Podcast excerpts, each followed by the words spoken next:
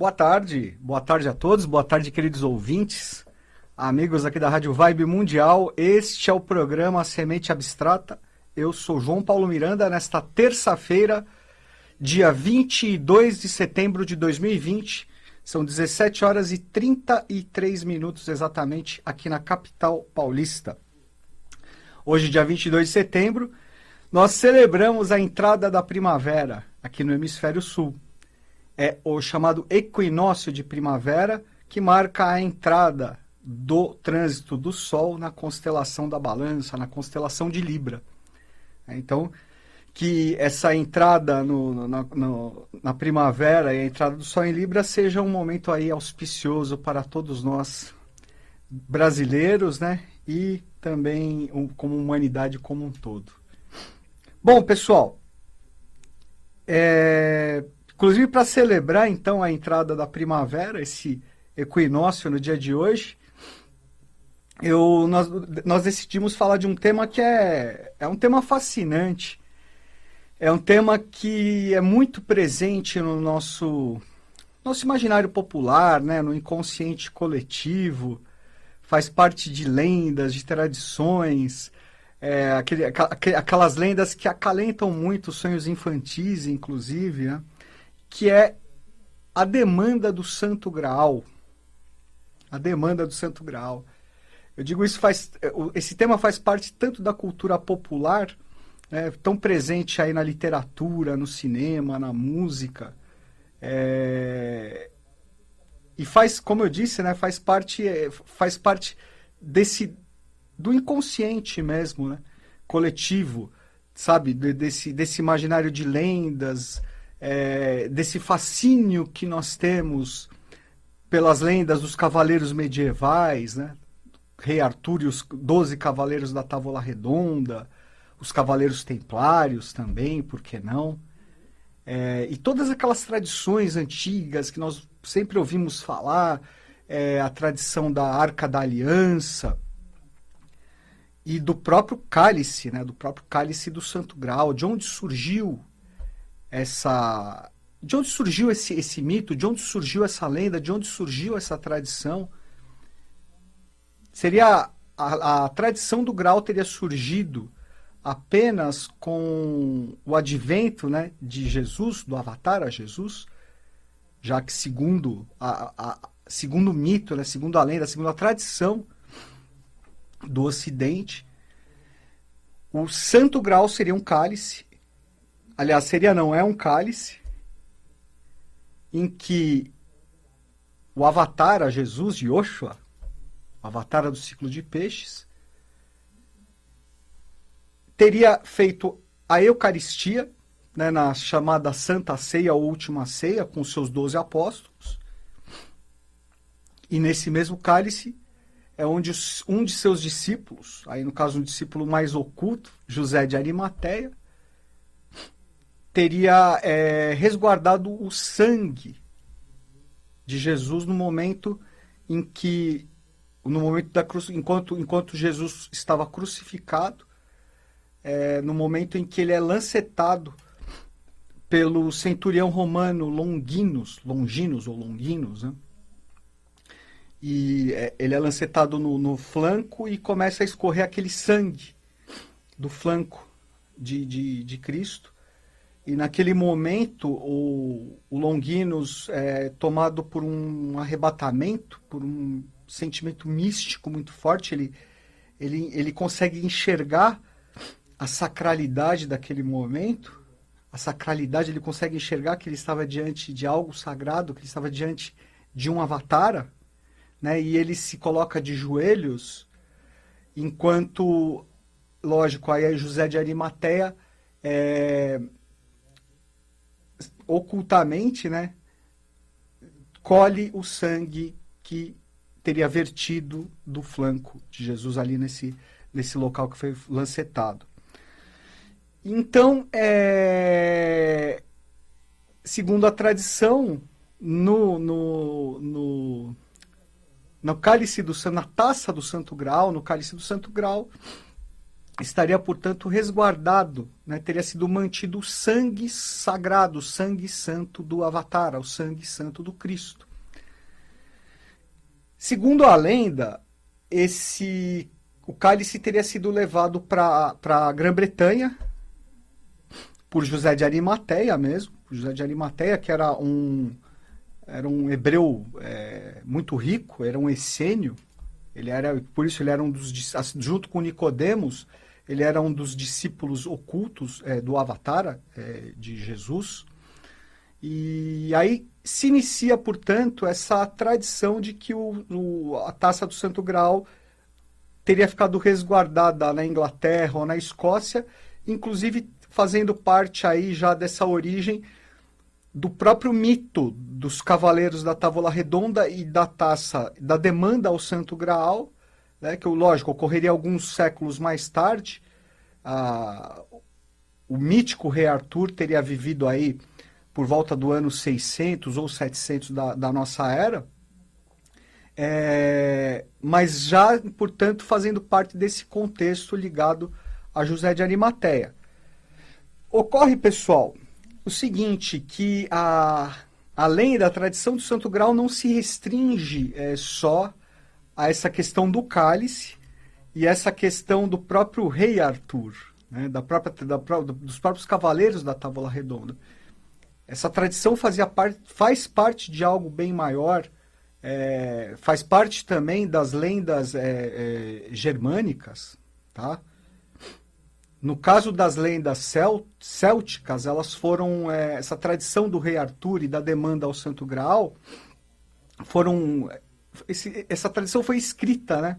E aí passou a fazer parte da cultura popular ali no mais ou menos indo já para o final da Idade Média, ali anos 1100, 1200, é, por dois, dois escritores, dois poetas, dois trovadores, podemos dizer assim, né? Que era o Robert de Boron e o Chrétien de Troyes, né, franceses. É, boa parte do, do, mito arturiano faz parte dessa, desses trabalhos que foram feitos por esses dois escritores. É, e existem, claro, existem versões de as, as versões elas existem vários to, todos os mitos eles têm versões diferentes, né? Vamos dizer que essencialmente eles são sempre os mesmos mas as, algumas versões se modificam de um escritor para outro, de uma interpretação para outra, de uma tradição para outra também. Né? E no caso da, da, das, das, tradições germânicas, né? as tradições nórdicas, é, o escritor que falou da, da tradição foi é, Wolfram von Eschenbach, também ali por foi mais ou menos no, no século XIV, anos 1200, 1300 mais ou menos, e nas suas obras falando justamente de Parsifal, Lohengrin, né, que depois inclusive foram é, musicadas é, magi magistralmente pelo grande gênio da música alemã Richard Wagner. Aí nós já estamos indo para o século XIX, né? mas é, Richard Wagner nas suas musicou em, em, em, óperas essas lendas que fazem parte da tradição germânica, inclusive é, com relação à tradição do próprio Santo Graal, tá? Inclusive, o, o, existe um trabalho muito interessante do Mário Rosso de Luna, faz alguns dias nós falamos um pouquinho dele, né? Sobre o Mário Rosso de Luna, e ele escreveu um livro muito interessante chamado Wagner o Mitólogo, né? Então ele fala justamente do grande conhecimento que Richard Wagner, como um grande iniciado também na tradição, passou, né? transmitiu ali através da sua grandiosa música. Bom, pessoal, nós já vimos então que esse, o tema do, do sobre, sobre o Santo Graal, ele é. Essas são as linhas gerais, mas nós, vamos ver que ele tem uma abrangência bem maior. Tá? E é lógico, é impossível falar aqui em pouco mais de 20 minutos sobre um tema tão extenso e tão profundo, e tão espiritual, tão sagrado como é o próprio mito do Santo Graal. É, mas nós estamos aqui passando aqui, sim, né, algumas, algumas possibilidades, justamente até para despertar a curiosidade, porque é, é algo, o mito do Santo Graal, ele fala ele fala profundamente com, com, é, com o nosso interior, com a nossa essência. Por isso que nós, desde criança, nós nos identificamos com, com, com esses mitos. Isso é algo, por exemplo, que o Walt Disney, né, o grande artista, grande o Walt Disney fazia com, com maestria também, né? Passar para as crianças nas histórias, é, nas suas histórias infantis, nos seus filmes, né? Esses arquétipos, essas verdades né, que você não precisa ter conhecimento, conhecimento de estudo para você se identificar, é algo que você já existe dentro de você. Basta que ele seja despertado. Né? E todos nós temos esse germe, todos nós temos essa luz dentro de nós.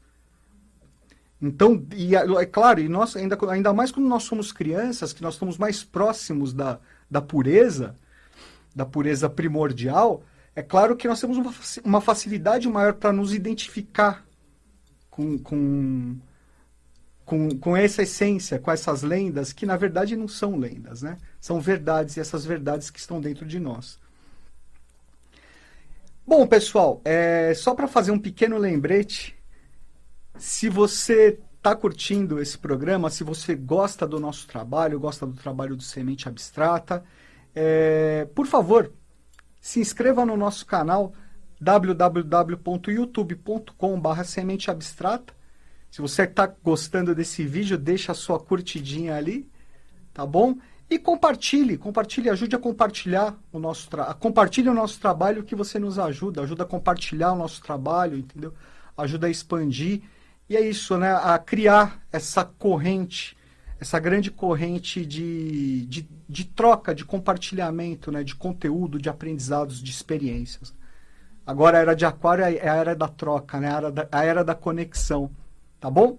Então, além de visitar, claro, visitar, nos visitar nas redes sociais, no facebook.com.br semente abstrata, no Instagram, arroba semente abstrata, você também, por favor, aí, faça sua inscrição, tá bom? E é isso, compartilhe o nosso trabalho, ajude a divulgar. Nós, eu falo em nome, em meu nome, em nome do Ademir, Serafim Júnior, em nome da semente, do, da equipe do Semente Abstrato, tá? do Alan, é, da Mariana, da Bianca e do Rodrigo. Eu agradeço imensamente já, portanto, é, a atenção de vocês e o carinho também, tá bom?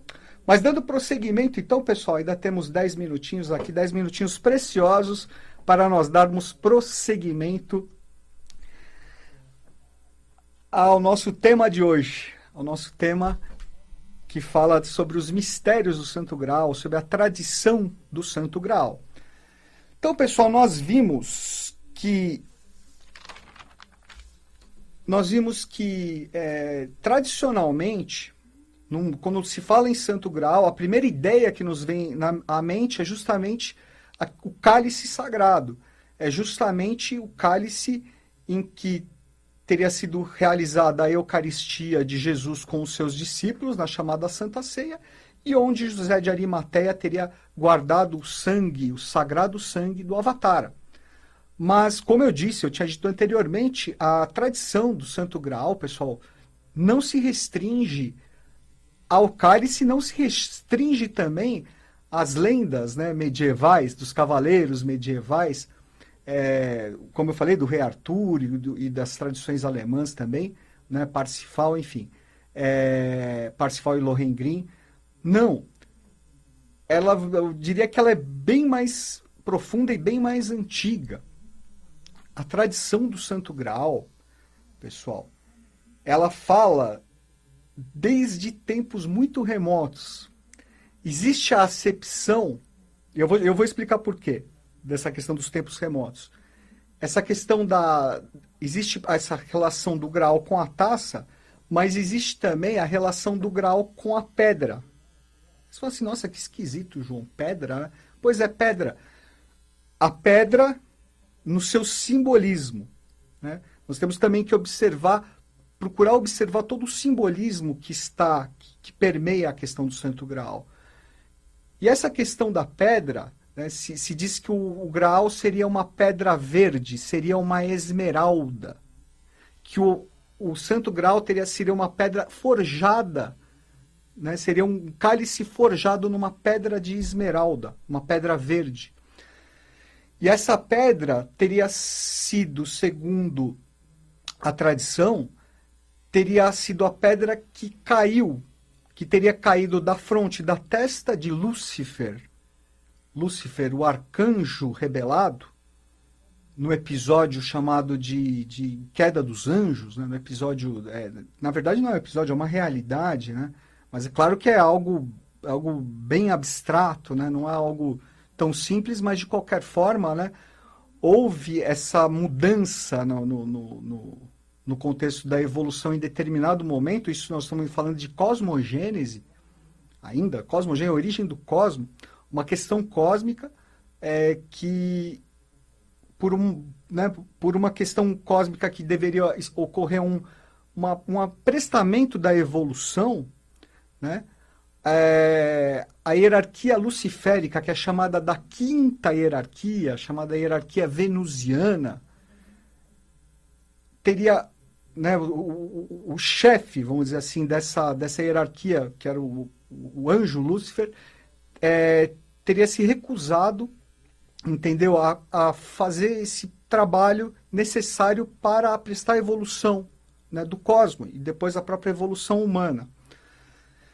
É, essa sonegação né, teria feito com que essa hierarquia, com que Lúcifer, que na verdade é uma grande consciência, com a sua, com uma parte, com um terço da sua hierarquia, né, caísse na matéria, caísse no, no chamado terceiro trono, né, na matéria, no mundo material, é, de uma, uma, forma revoltada, né, de uma forma revoltada, e nessa queda, Lúcifer teria perdido essa pedra, né, teria perdido essa esmeralda da sua fronte, que representaria a sua consciência plena.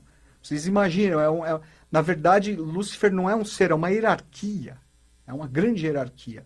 E isso acabou gerando, inclusive, essa acepção negativa relacionada ao, ao próprio termo, né? a própria ideia de, de Lúcifer. Lúcifer como é, diabo, esse tipo de coisa.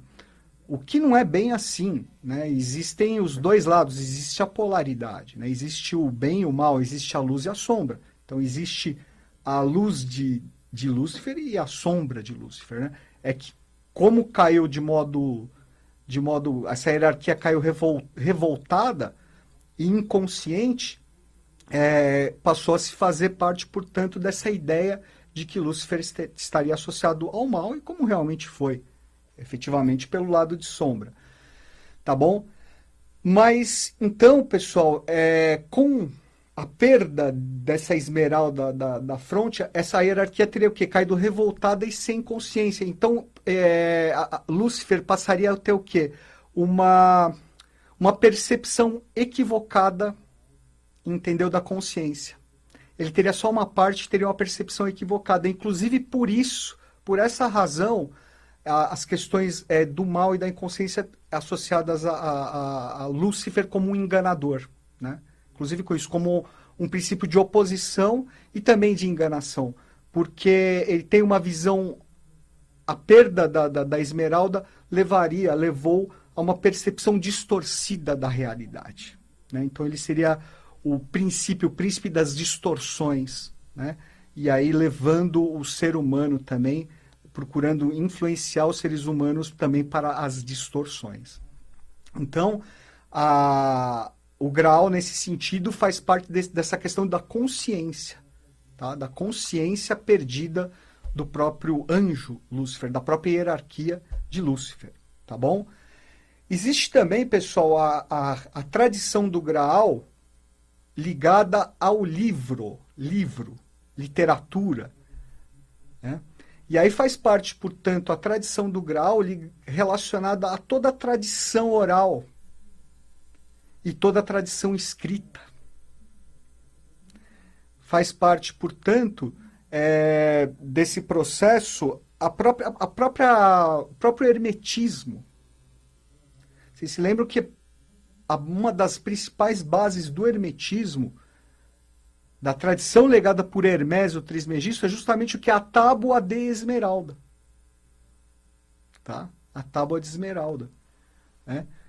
Que é uma tábua mítica também, tá? Mas que traz o que? Traz a tradição, traz a linguagem, traz os códigos, as pedras de Moisés com, os, com as leis de Deus, né? Os mandamentos também.